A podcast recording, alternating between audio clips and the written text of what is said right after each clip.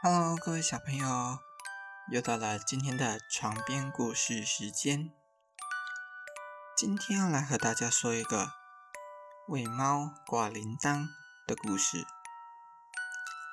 老鼠国王召集所有的老鼠开会，讨论如何对付欺负他们的黑猫。老鼠哥哥说：“不如……”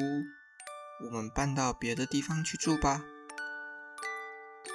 老鼠姐姐说：“别的地方还不是有其他的猫。”老鼠妹妹接着说：“那么我们每天唱歌给黑猫听，它就不会吃我们了。”大家听了老鼠妹妹的话，都笑了起来。别傻了，它怎么可能？听你唱歌呢。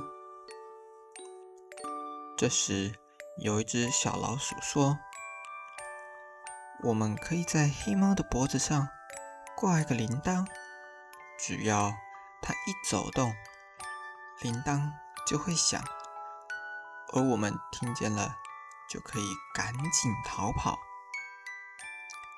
小老鼠话刚说完，大家就兴奋地尖叫了起来。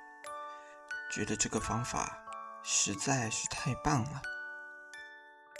可是过了一会儿，老鼠国王却说：“那谁去帮黑猫挂上铃铛呢？”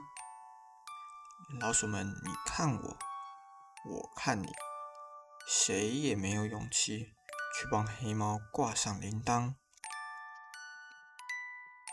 小朋友，这个故事告诉我们。要能够实行的，才是真正的好办法。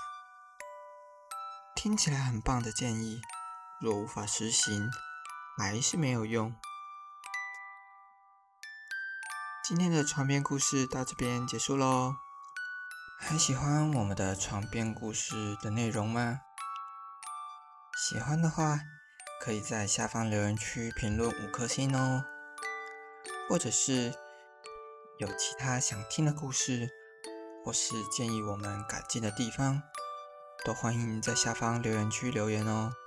谢谢大家的收听，床边故事，我们明天见，晚安。